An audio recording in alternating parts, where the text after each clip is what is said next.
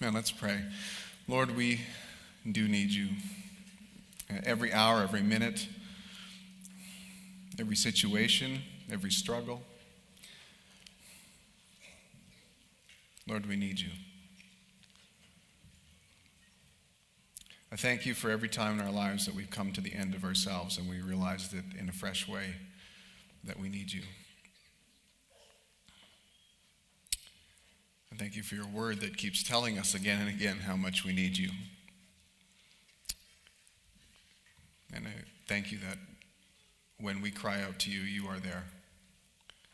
You're there for us in our time of need. And so, Lord, we just, we just thank you so much for your faithfulness to us, your goodness to us.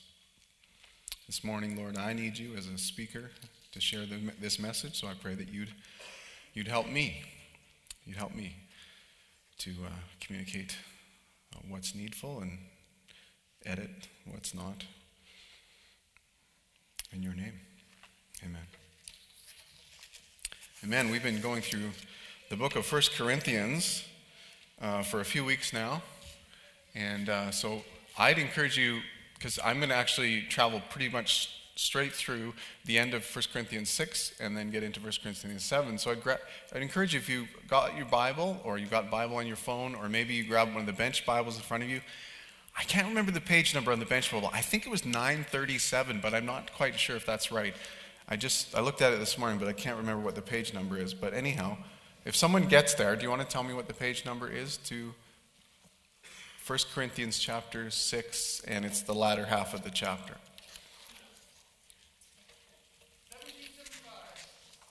1775? Wow, I was so off, it wasn't even funny. Oh, you're not using the Pew Bible. You're so off, it's not even funny. Okay. 934? Okay, and that, that. Whoa, whoa, whoa. Were you all using the same Bible or what? 934, 936? Okay, I'm looking for 1 Corinthians 6 and verse 12. 927. That's the last. I'm not taking any more bids, okay? That's, that's the final. All right. I'm glad you're so woke. That's great. All right. So, I'm going to. I, you know, when you, when you set out to preach through 1 Corinthians, you sort of go, well, the Ephesus is going to be great. And then you realize that every single chapter is a landmine. And uh, I feel like today, this one is just full of landmines. And I thought, maybe I could just do one sermon where I try to dance through all the landmines in one sermon. And if I come out the other side alive, then it'll be easier next week. So, um, anyhow, that's what we're going to do today. And uh, we'll see how this goes. And um, this is confusing. I find chapter 7 especially confusing, and I'm going to go from 6 into 7. Chapter 7 is confusing, but I tried my best to try to help bring some clarity, and I hope I can do that today. So let's begin with the end of chapter 6 and verse 12. It says, I have the right to do anything. Let's stop. I have the right to do anything is in quotes. So the first helpful thing you probably need to know about this the, Paul's letter to the Corinthians is he often quotes back to them their popular sayings. So when he says, I have the right to anything, he's saying something that's commonly said in, Corinth, in, the, in the, the city of Corinth, and even the Christians commonly say it. So it's like he's using a, a, a phrase that they all get. It's like, oh, yeah, that's just a cliche. Everybody always says, I have the right to do every, anything. And so he's using it, and he's sort of semi validating it, but then he always sort of brings the but in to clarify, right? So it's sort of like he's just using their terminology. So that'll come in handy later as well. I have the right to do anything, you say, but not everything is beneficial. I have the right to do anything, but I will not be mastered by anything. Right? So he, he immediately says, you know, when you say, I have the right to do anything, you should, all, you should be asking these questions Is it beneficial? And um, will it master me? Or is it addictive? Is it something that will gain a power over me in my life? Then maybe it's not wise to do that. You say, another one of their sayings, you say, food for the stomach and the stomach for food, and God will destroy them both. let me paraphrase. It's he's speaking to the group. There's two groups that we're going to talk. He's speaking to today. The first group is the group who has become very sexually uh, promiscuous in the culture. The Corinthian culture is very sexually promiscuous. There's a couple different temples in town. Uh, part of the worship in those temples is the, uh, the use of prostitutes. And uh, for the Corinthian men in the town, it was not uh, abnormal or even strange to go and participate in that kind of worship in the temple, which in, involved um, sexual immorality. So, he's saying,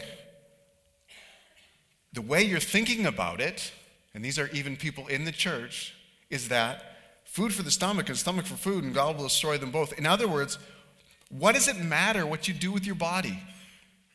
That's the general gist of the, the sentiment or the understanding that a lot of the Corinthians had. What does it matter what you do with your body? Sexual desire is just like the desire for food, it's just a desire. And God doesn't really care what you do with your body. That's the big thing. And so he responds saying, with layer after layer, how God actually does care about what you do with your body. And so let's read further. It says, The body however, is not meant for sexual immorality, but for the Lord, and the Lord for the body. So God means for your body to be dedicated to his purposes. By his power, reading verse 14, by his power, God raised the Lord from the dead, and he will raise us also. So that's another part about our body. Our bodies will be resurrected. So you, you think about the future having a glorified, uh, resurrected body uh, in heaven with God. Well, that's, um, that's where we're going. So the, what's implied is our life now should line up with where we're going, right?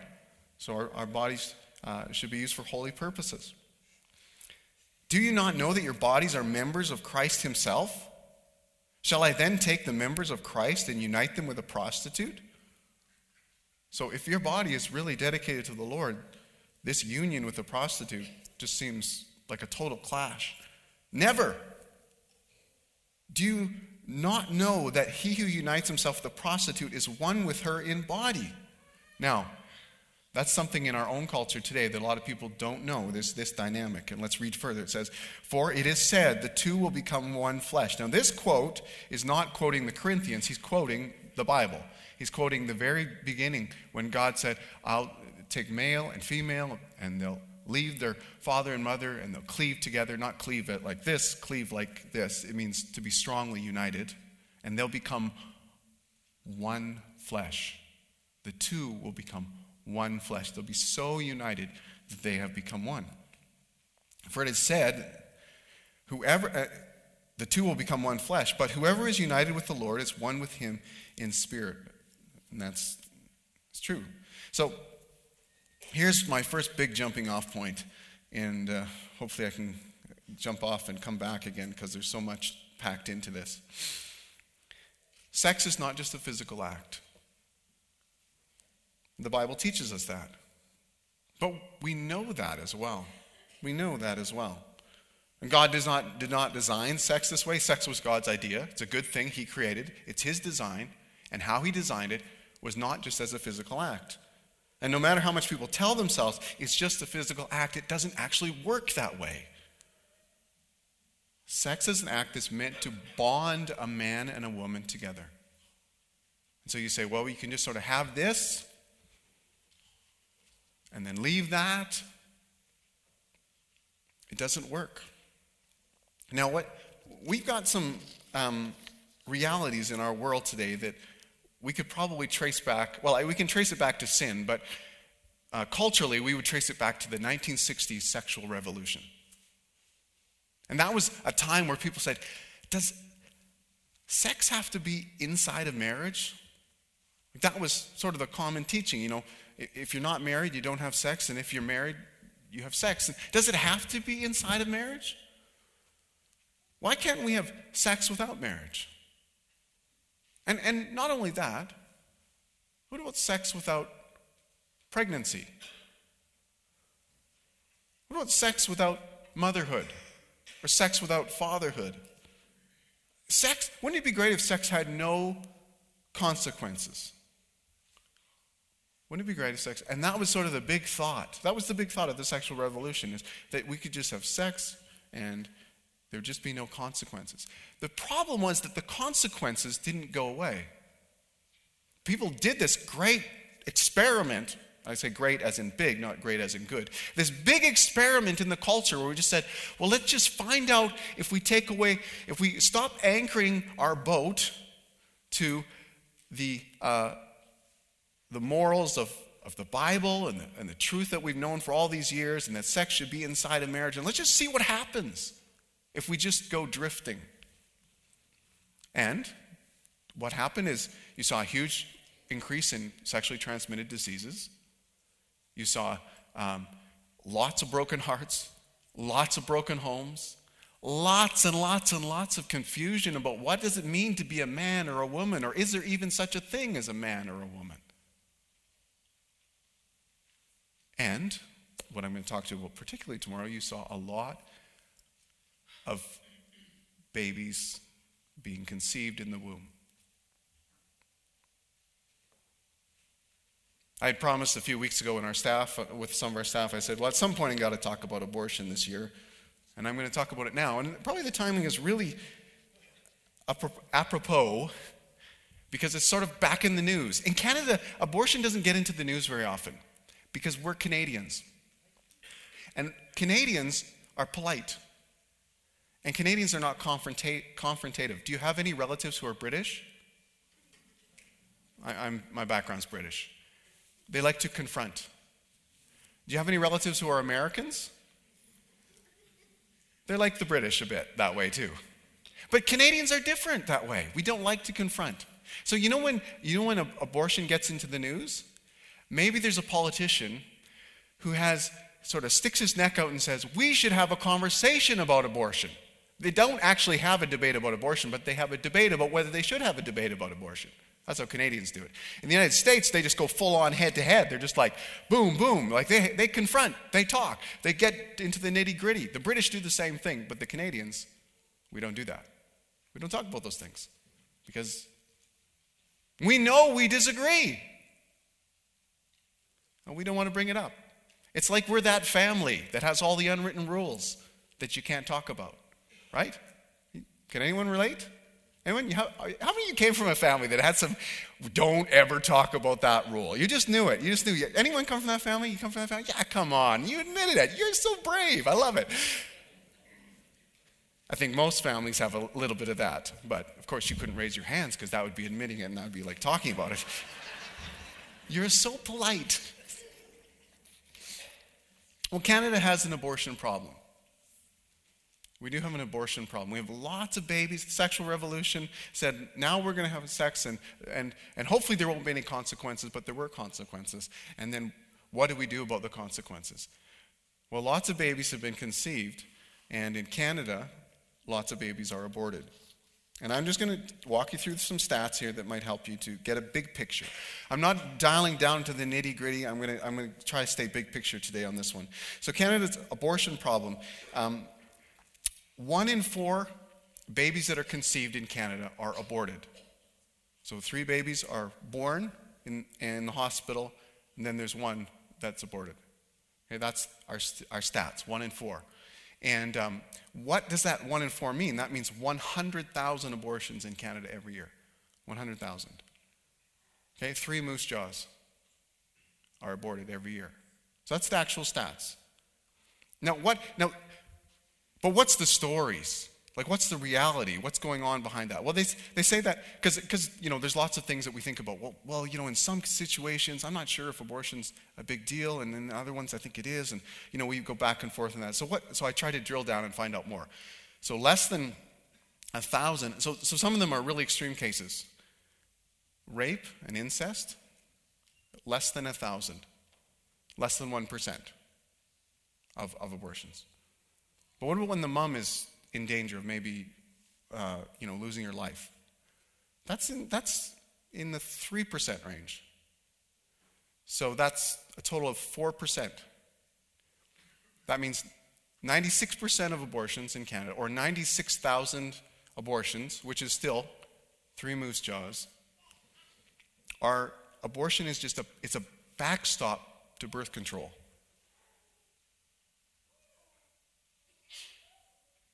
That's what it is. So if you just threw that, if you take that 4% and you just set it aside and you say, we can argue about that later, you still are left with Canada's abortion problem, which is almost still 100,000 abortions in our land. It's pretty sort of shocking numbers when you, when you look at it that way. You know what the wait time for adoption in Canada is? It's about eight to 10 years. You know what, how many, what percentage of babies that could be adopted are adopted? It's less than 1%. So, I've got a few thoughts about it. But first, let me talk about the, uh, the thing that's in the news. And then I'm going to come back to what I think are three potential responses. And this isn't my whole message. We still got to talk about marriage and singleness and all sorts of things yet. But I just want to talk. Uh, talk so, right now, it's back in the news because of the Canada Summer Jobs Grant.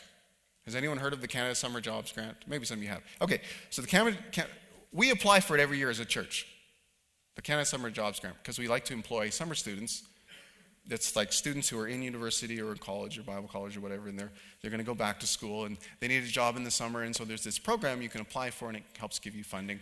Last year we got funding enough to pay about three quarters of our summer students' salary for the summer. And it was great. And they did a great job, helps us with Mega Sports Camp. Phenomenal. And uh, so we applied this year. Now, this year, things had changed. Instead of normally applying like you normally do, now there's a little uh, attestation attached. That if you didn't check this attestation on the website, then your application would be rejected. And let me read you the first part of the attestation. It said, You have to attest this. Basically, I attest that this is true. This is what you have to say. Both the job, the summer job, and my organization's core mandate respect individual human rights in Canada, including the values underlying the Canadian Charter of Rights and Freedoms, as well as other rights. These include reproductive rights. I'm going to pause there, there's more that it says. So, most of it sounds nice, respecting rights, although they're not defined, and values underlining the Canadian Charter of Rights and Freedom, which are also not defined. And then it says reproductive rights. So you might object on the fact that you don't know what you're agreeing to, because some things are undefined. That might be enough. You might also object on the fact that you're actually being asked to state what you believe in order to access government services. You might object on that basis. I've started to see this crop up at a few different things. I was going on Airbnb and I wanted to like rent a room, and uh, I got it all done, and I got to the point where I was about to rent the room, and then suddenly, bing, their non discrimination policy pops up. And it basically says, You can't rent rooms from us unless you agree to these ideas. Unless you believe what we believe at Airbnb, you can't actually rent a room from us. I was all done and invested in the room. Now I read it carefully. You can go check it out for yourself. Go check out their, their non discrimination policy. I read it, read it, read it, and thought, no, I think this one I could actually attest to and agree with. And so I actually did click the box. I'm, while I'm on this trip with my son, staying in that one room, I pledge not to discriminate against all these different people groups, which won't be staying in the room with us. So I don't know how it applies. But anyhow, I sure hope they're not staying in the room with us because was, that was the point of, anyhow. It's an interesting new thing. It's an interesting new ethical dilemma. Anyhow, as a church, we felt like the inclusion of, even if you were just saying, I, I've seen articles where people are saying, I will not check the box just because you are telling me what to think. They have no, it's not a religious reason, it's not any other reason. People are just saying, You're telling me what to think, and I will not check the box for that reason alone. But the inclusion of reproductive rights, because that's what we're, I'm, I'm going to just jump to there. I'm going to jump to there, is where it ties in with, with abortion. Reproductive rights. The argument of reproductive rights is tied into the sexual revolution. We want to have sex without consequences. In fact, this is, this is a very commonly used argument. If a man and a woman have sex and a baby is conceived, the man can just walk away. So, why shouldn't also the woman be able to? That's the argument. Now, for me, I would object to some points. Firstly, first of all, I would object to the fact that I don't think the man should just walk away. I don't think he should be able to. I think he should step in and be responsible. But that's the argument. That's the common argument held today. And you know, it, it, sounds compassionate, but it sort of brings us down to our lowest common denominator. It's sort of saying we have impulses, we have desires, we want to have sex, and so we have sex outside of marriage when we're not committed to each other when we can't provide a, or we aren't planning to provide a home for this child. And so we have sex and we get pregnant and it's not our fault.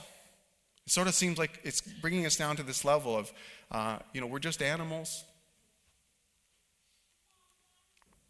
And then we need to get rid of the consequences. Because we want sex without consequences. So we didn't check the box. So we're not likely to get summer students. But I think we can respond and think a little bit about what we can do about abortion in Canada. And I, am going to give you three things, and then I'm going to lead you in prayer because I'm really concerned that right now there's an offense growing in your heart, and I introduced it. And I want to pray with you so that you don't that you go away free of that offense today. Okay? So I'm going to come back to this because one of the great dangers is that Christians, just like the rest of the culture around us, get caught up in a cycle of being offended. Christians are the last people in the world who should be offended. We are rich in Christ, undeservedly rich in Christ because of what he's done for us on the cross. There's no injustice done to a Christian that can ever tip the balance of scales of justice against us. We have the forgiveness and the leadership and the love of God, and we have it for eternity. We're heirs of eternal life. So throw anything on the other side of the scale, no matter how heinous, no, how, no matter how in unjust, and we're still the winners we still receive more mercy and grace than we deserved. We still are coming out the beneficiaries of God's grace. And so, our understanding of what God has done for us allows us to be free of offense because of the fact uh, we're undeservedly rich because of His grace. So, I want to bring us back to that. But let me just talk about abortion really quickly.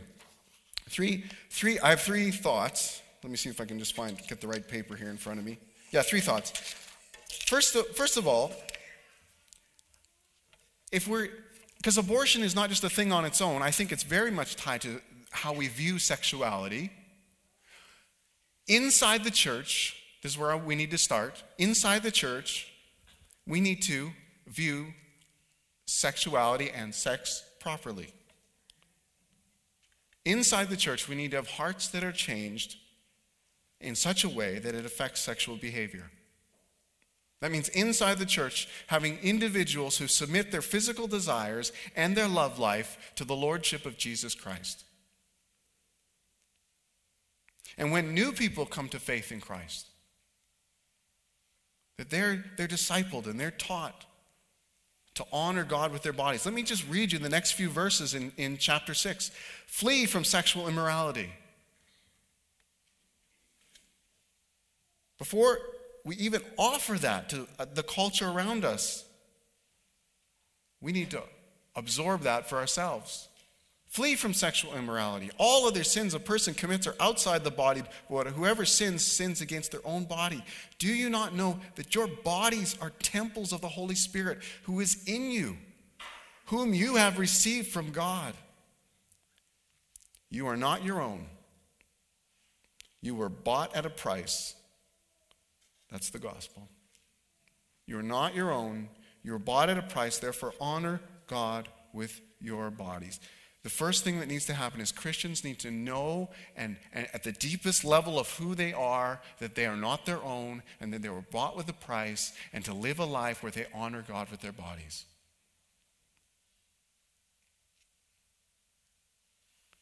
Paul's letter is not written to the culture around the church, it's written to the church. So he says, I'm writing to you. You're not your own. You're bought with a price. Honor God with your body. But we live in a culture like the Corinthian culture. And this is a huge challenge. It's hard. It's a sexually obsessed culture. It's a culture where it's, we're not far away at any moment from lies and negative influences and, and, uh, and imagery and all sorts of things. So, how do you live pure in this culture? How do you live pure? How do you honor God with your body in a culture that's set on experimentation in this area and going a different direction? Well, I think we need to battle for it. We need to fight for it. We need to be willing to talk about these things. We need to be willing to uh, engage the struggle that's there. Not just sort of turn a blind eye to it, but actually say, this is real we are called to be a pure people in a society that is uh, lost its moorings, that isn't anchored anymore, that's adrift when it comes to sexual morality. And there are lots of great people in our culture who still hold to very strong sexual morals, but kids growing up have less and less of a blueprint in this area all the time. So, as the church, we probably need to do more to spell out what the blueprint is. Let me tell you about one thing we're going to do about it. Let me tell you one thing. Oh man, there's so much we need to do. There's so much work to be done in this area. But let me tell you one thing we're going to do. Okay? Just one thing, very practical. In about six weeks, end of March, right around like March 20th or somewhere like that. I don't know. We haven't picked the night of the week yet.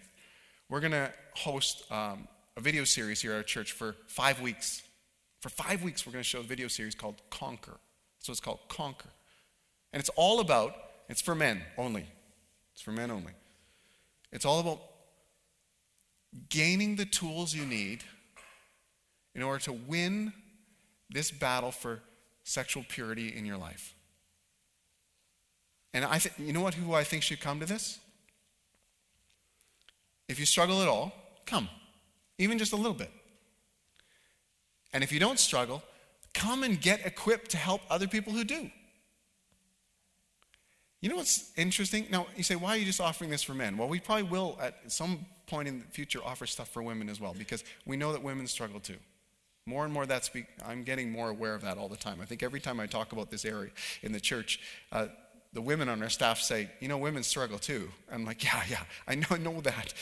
I just really want to help guys because, well, I guess I'm a guy. And so we want to help women too, and we will do some stuff for that as well, probably in the future. If you're interested in helping lead that as a woman, talk to me. Love to, love to have that conversation. But we got to begin somewhere. We got to take a baby step. But I'd love to see in the church not only that we're equipped to win in this area, but that we're equipped to help others. That we're equipped to help others. So the messages that are not helpful are steadily streaming in our culture every day, 24 7. I think it's okay to balance that out with taking some concentrated time. I'm just asking for five weeks. I'd love to have 100 guys at it. Love to have 100 guys at it. I talked to a couple guys who've gone through this Conquer series in other churches, and they say it's, it's not cheesy, uh, it's, it's, it's helpful. It really has made a difference. I actually know of a church out uh, in Manitoba where they, um, it's a big church, but they took 1,200 of their men through it.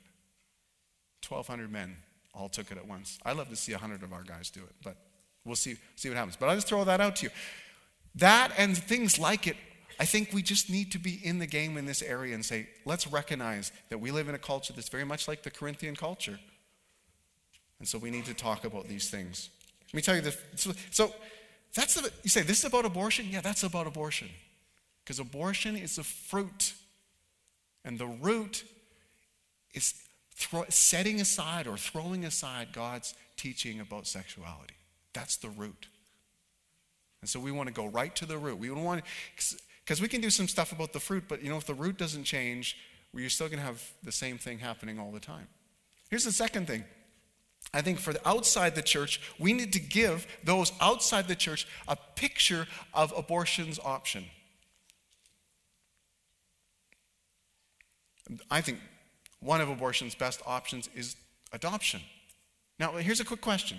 Okay, quick. I'm only going to give you a few seconds for this. I want you to count on your fingers. And that means you got to name people. Everyone you know under the age of 18 who's adopted, go.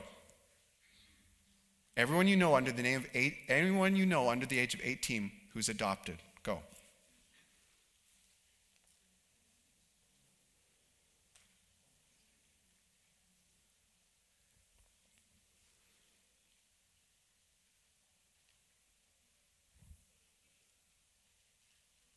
Okay, time's up. Now, everybody raise your hand. Everybody raise your hand. Don't, you don't have to show how many you have. Okay? If you couldn't think of any kids under the age of 18 who were adopted, for some reason you're saying, man, I haven't had my coffee, Steve, or I, really don't know anyone who was adopted under the age of 18, just pull your hand down. Okay? A lot of hands went down. Okay? How many, how many of you only know one adopted child? Pull your hand down. I wonder if they were all the same child. Uh, how many of you know? how many of you know? How many know? Let's say two to four. Put your hand down. Two to four. Okay, now this is five and up, five and up, and it's not that many. Okay, how many you know? Uh, let's say five to seven. You put your hand down. Five to seven. Put your hand down. Oh, I got some. Wow, we got a few. Who's got their hand up still? Who's got their hands up? You got. How many do you know? Just the number. Eight. Wow. Five of them are one family. That's how you win these games. Uh, yeah, good for you. That's great. That's great. When I was in college, I was in, at, in my third year of college, I was in a class of 30. In that class of 30, there were six that were adopted. Every fifth student one, two, three, four, adopted. One, two, three, four, adopted. What? Adopted. They were some of my best friends.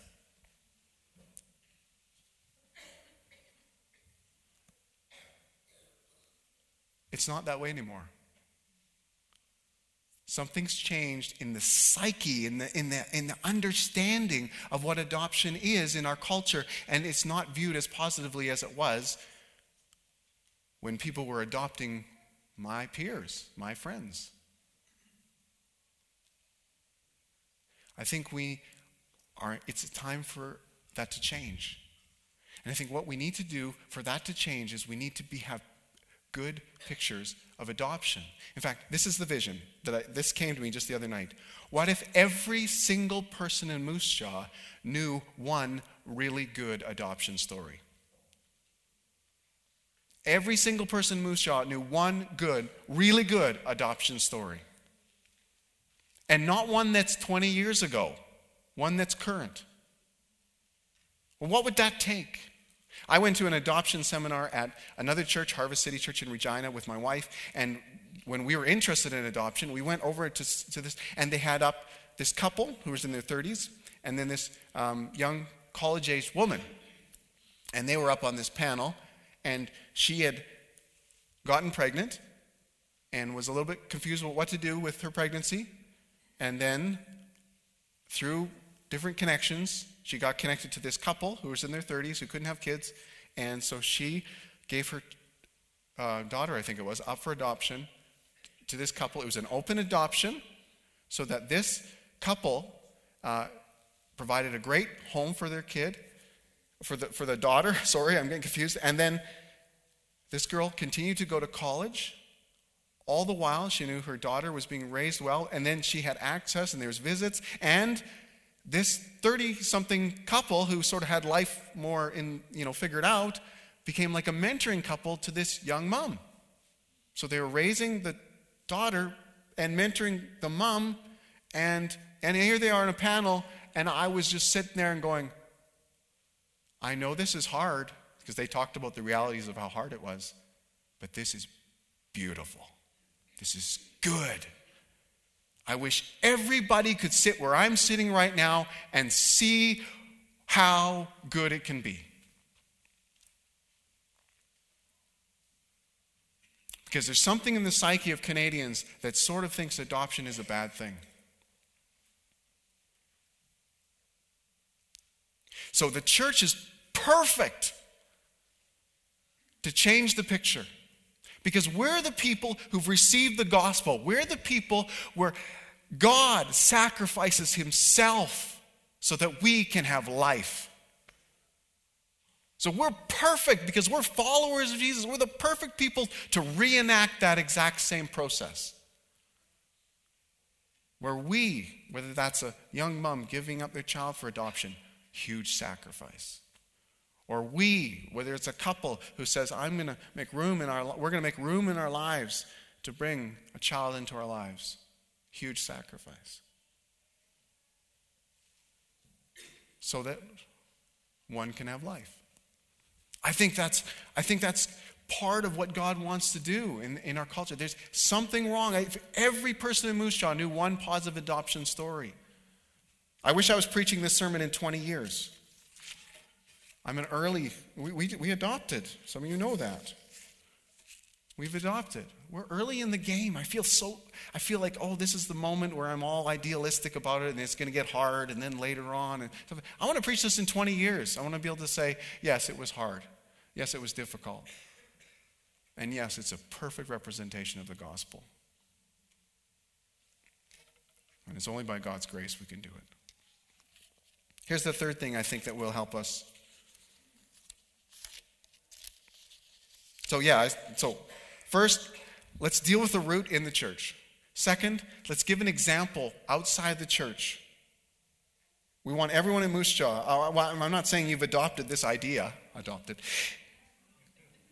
Everyone knows a good adoption story, and everyone knows a community that adopts children the church. Change the psyche.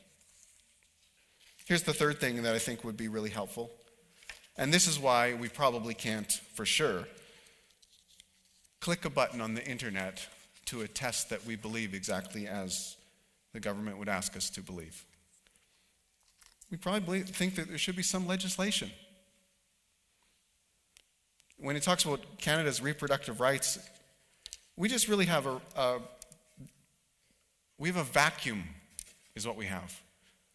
In 1989, the laws about abortion in Canada were struck down and then never replaced.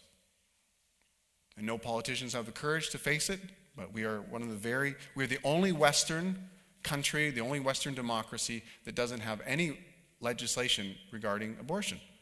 I think the only other countries in the world that are similar are, I think, North Korea and Iraq. So I think those are the, the other two.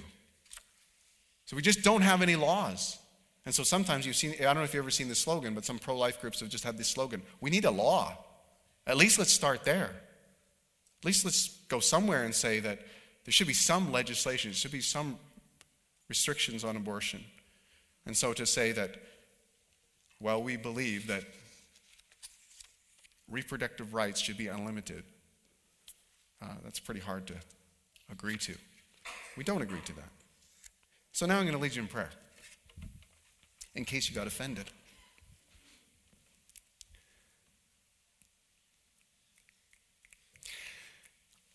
My heart, my cry for you, for me as well, I can get offended. I do get offended. Is that we would live a joyful life in Christ because we are always aware of what He's done for us. And we bring that into our interactions, even with people who are doing us unjustly. I kind of feel this is unjust, what's happening. Maybe you feel that too. But I don't want you or me to be trapped in that, to live the rest of our lives thinking of ourselves as the persecuted victims. We have been blessed beyond what we deserve. We've received the grace of our Lord Jesus Christ. He died for us, made us His. There's nothing, nothing, nothing, no injustice that can ever erase that. We're undeservedly rich. We are undeservedly rich, and it can never be taken away. So let's pray. Lord, I choose to forgive. I feel this is unjust, and I choose to forgive. Thank you, Lord. Thank you, Lord. That bitterness is not the destiny that you called us to, but joy. And so we choose to forgive. We choose to forgive people who draft legislation that seems so misguided. We choose to forgive. We choose to forgive that, Lord Jesus. Doesn't mean we won't engage, doesn't mean we won't press for better, just laws and, and good legislation. Doesn't mean we won't do that. We just choose to forgive, though, Lord. We will not allow a bitter root to go into our hearts over this. We're undeservedly rich. Lord, when we are tempted to focus on what we don't have, bring us back to what we have in you. Bring us back to all that we have in you. You've given us everything we need for life and godliness. You've given us everything we need. And Lord, the government's not our provider, you are. So we just come back to you and we rejoice in you. We love you. We thank you that you can, you can, in the midst of injustice all around, we see how you did something that wasn't deserved, but you brought us grace and mercy. You made us your own when we deserved uh, abandonment. So, Lord, we just thank you so much for what you've done for us on the cross. And thank you that that can bring us joy in every area of our lives. In your name. Amen. Amen. I hope you chose to forgive along with me this morning. You'll be in a better place for it if you do. Let's keep going into 1 Corinthians. I've got 10 minutes. Oh my goodness, how can I do it? Let me give you the key. That's what I have to do. I just have to give you the key to unlock chapter 7. Chapter 7 is a minefield of confusion. Here's the key it took me a long time to find it. It's the context. Paul writes in chapter 7 about marriage, singleness, divorce, widows. He writes to them. He's already written the thing to the people who are just being sexually promiscuous. Now, which, which might tend to be more the Jews. The Jews idealized marriage, they put it up here. But the Greeks in the church, in Corinth, because there were Jews and Greeks in the Greek. The Greeks, they were more like philosophical, sort of aesthetic. If you think of like Spock from Star Trek, the Greeks were, they were different. And they had an ideal that I probably you've almost never heard of. It's not an issue today because we're more like those Jews who idealize marriage but have trouble with our sexual stuff. The, the Greeks were different. They said, well, now that we're followers of Jesus, in order, maybe, maybe the best way to live is to live aesthetically. Like, maybe we shouldn't even be having sex. You ever thought that? This is, this is strange to us, but it's not totally strange to us. These guys are all like, yeah, marriage is good, but there's also those girls at the temple. These guys are like, yes, I'm married, but wouldn't I be more holy if we didn't have any physical relations inside our marriage? Hmm. You want to know what the devil's plan for your sex life is? He wants to tempt you as much as he can to have sex before you're married. He'll do everything he can to get you to have sex before you're married. And then he'll do everything he can to stop you from having sex once you're married. That's it in a nutshell. That's it. So when you read in, in chapter 7, when you read in chapter 7 words like this, the husband should fulfill his marital duty to his wife, and likewise the wife to her husband. Or chapter verse 2, since sexual immorality is occurring, each man should have sexual relations with his own wife and each woman with their own husband. He's writing to these Spock like Greeks who are going, hmm, maybe just better not to have sex. It's like, you're married. God created this good thing to bond you together, you should do Well, I can't believe I run out of time because I'm going to end on a silly story, but. The whole rest of chapter 7, you got to understand that Paul is walking this tightrope line between two, the Greeks and the Jews. And one side is like, marriage is ideal, and the other one's like, celibacy is ideal, so maybe singleness is better. And so he's walking this tightrope and he's sort of saying, you know what, guys? If you're single, stay single and be happy. You're married, stay married and be happy and have sex. And he's saying these things because he's trying to navigate between two different cultures, and so it comes off terribly awkward. But he's basically just trying to help them say, you know what? You're not married. Faithfulness for you means abstaining from sex. You are married. Faithfulness for you means not depriving each other and and, and doing that and having that together. And then he talks a little bit about divorce. He sort of adds something. Jesus said, You can divorce if someone commits adultery. He adds one. He says, if, you des- if someone deserts you, especially if you're in a mixed marriage, one's a believer, not a, not a believer, uh, but try to stay in that marriage and try to make it work and try to bless that person, and your kids will be blessed because there'll at least be one parent who loves Jesus. He's covering a lot of ground. He's covering a lot of ground. He's just walking a tightrope between two different cultures, and that's why it comes off so incredibly awkward. Why does he keep talking about singleness? Well, he's appealing to those Greeks. Why does he keep talking about marriage like that? Well, he's appealing to this. And he says some things about slavery which sound crazy, but he's just illustrating. They're not crazy. He basically says he's talking about contentment. And the fact that you became a follower of Jesus means simply don't have sex outside of marriage. And when you're married, you should. Now, the helpful silly illustration. When my wife and I got married, our first problem that we encountered was right after the honeymoon. We went on a nice week, went out to Banff, stayed in king size rooms with king size beds everywhere we went. Then I came, we came back to Nipawin, Saskatchewan. Now, I had, at that point, I was renting a mobile, a mobile home on the edge of town. Now, it wasn't, you know, it was no, it was, you know, it was double wide. Like, it was pretty nice. I mean, in the summer it was double wide. Only one side was heated, so in the winter it was single, but whatever.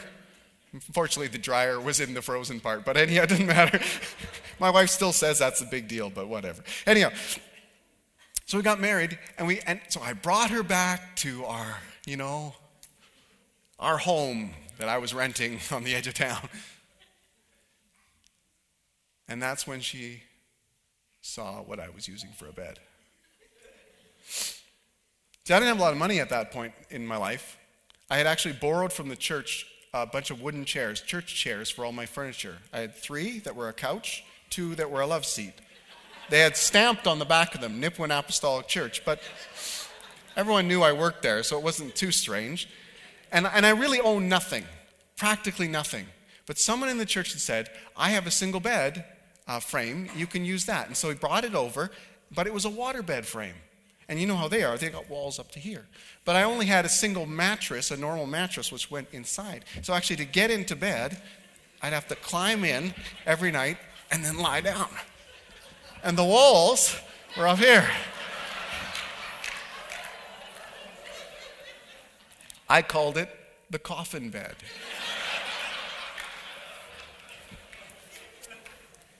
so when I married Marnie and brought her home and picked her up and carried her across the threshold, welcome home, honey. She's like looking at the wooden chairs in the living room. And then she goes into the bedroom and there's the coffin bed. Well, the night, night comes and it's time to go to bed. And so I climb into bed and Marnie climbs into bed. And I, I'd never been claustrophobic before in my life. But then I was. So I'm lying there and I'm like,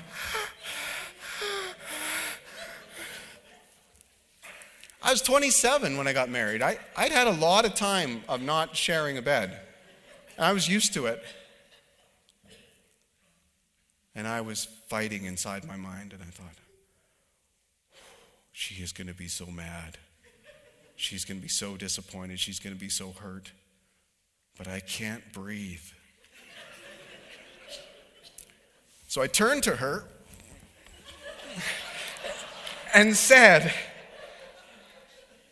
Would you be offended if I sleep in the living room? Now, she was hurt but I had to get out of there. And so I got out of the bed, I went to the living room, and then, oh, I'm going to just do it again. And then I lied down again like a starfish and breathed big lungfuls of oxygen and freedom and space. And it was wonder. And then I didn't realize she was standing over top of me.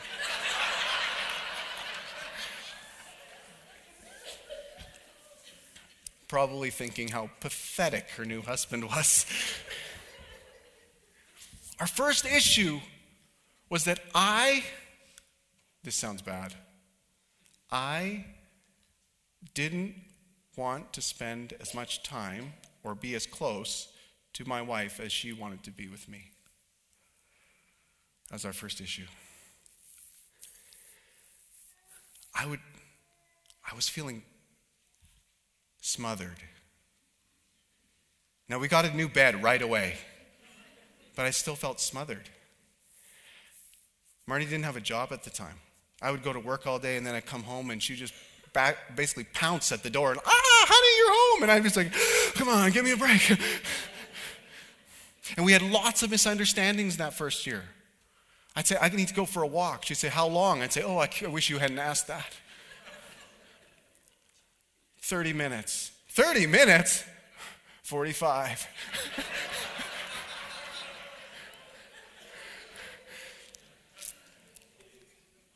And so we'd have to sit down and talk and I'd say, I'm so embarrassed.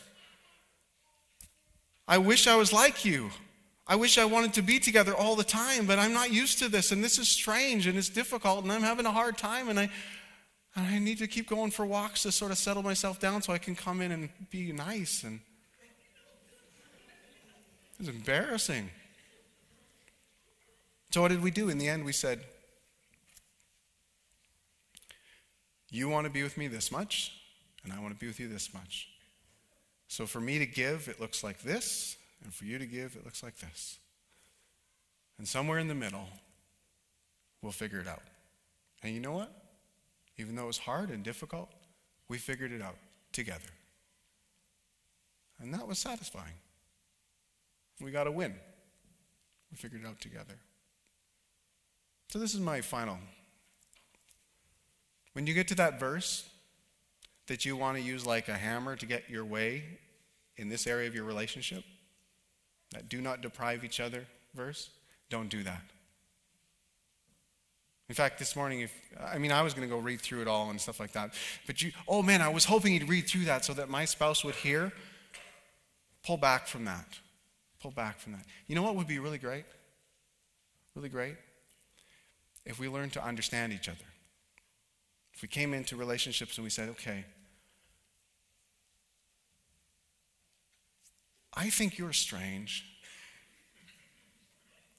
but I don't think it's sinful. So I want to understand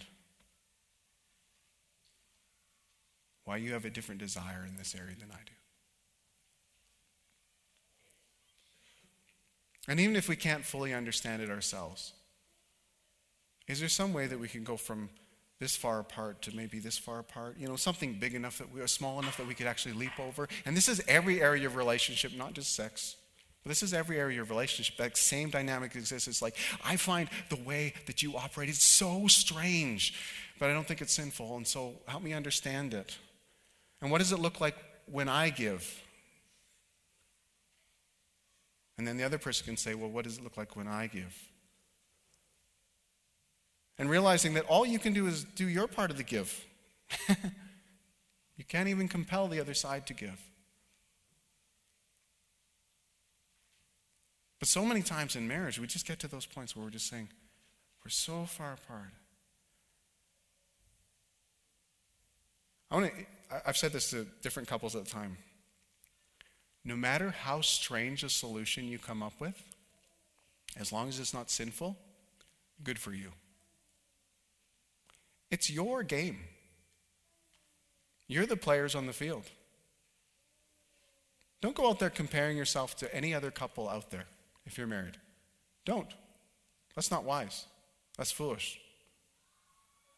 Just the two of you talk about it. Sort it out together. If you need someone to step in, if you need a third party, if you need to go for counseling or something like that, do that. That's smart. I've talked to couples all the time we say, Yeah, we couldn't figure it out. Went, got a third party involved, like a counselor. Then we figured it out quick and we're doing great. So glad we did that. But you can, you don't have to apologize if you if you figure it out together, you're going to have a great big win in your heart. And I mean, Marnie and I, we look back on those days. I don't go for walks anymore. I'm cured. I go for a walk, but I don't go for a walk because I'm hyperventilating. Right?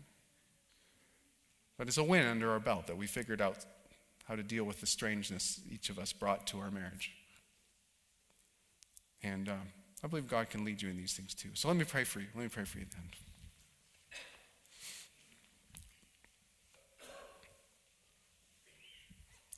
God, thank you that you have so much mercy for us in this area.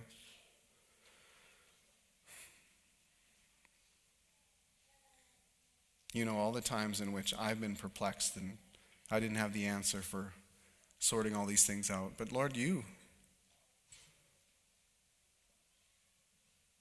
you not only have answers, but you have grace for those who don't have answers You great mercy for us. Lord, help us to extend your grace in marriage to each other. Help us to forgive. Help us to rejoice in you. Help us help any bitter root to be plucked out. I pray for any bitter root in our lives. You do not want that thing to grow up and bear fruit. You see the consequences. You know how bad it can get. And Lord, you confront us for our good.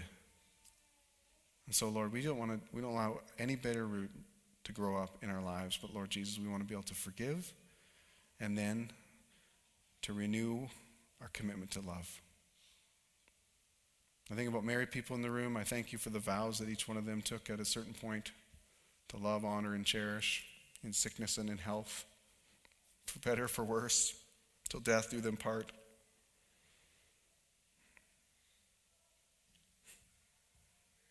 What an incredible picture of the gospel. What an incredible picture of you. What an incredible picture of a commitment keeping God, of a covenant making God who is faithful to his people. So, Lord, help us be your imitators. You are so faithful to us. Help us to be faithful. And Lord, where we despair that we could ever be like you, that we could ever imitate you in these areas, Lord, would you give us hope?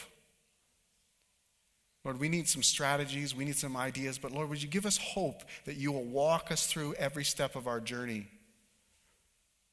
from where we're at now to the place in the future where we better reflect who you are. And thank you that you call us to that. We love you, Jesus. We praise you. I pray you just bless the marriages and families of this church. I pray for every single person that you bless them. I pray that in every way we reflect your gospel and your glory. In your name, amen. Just before you go,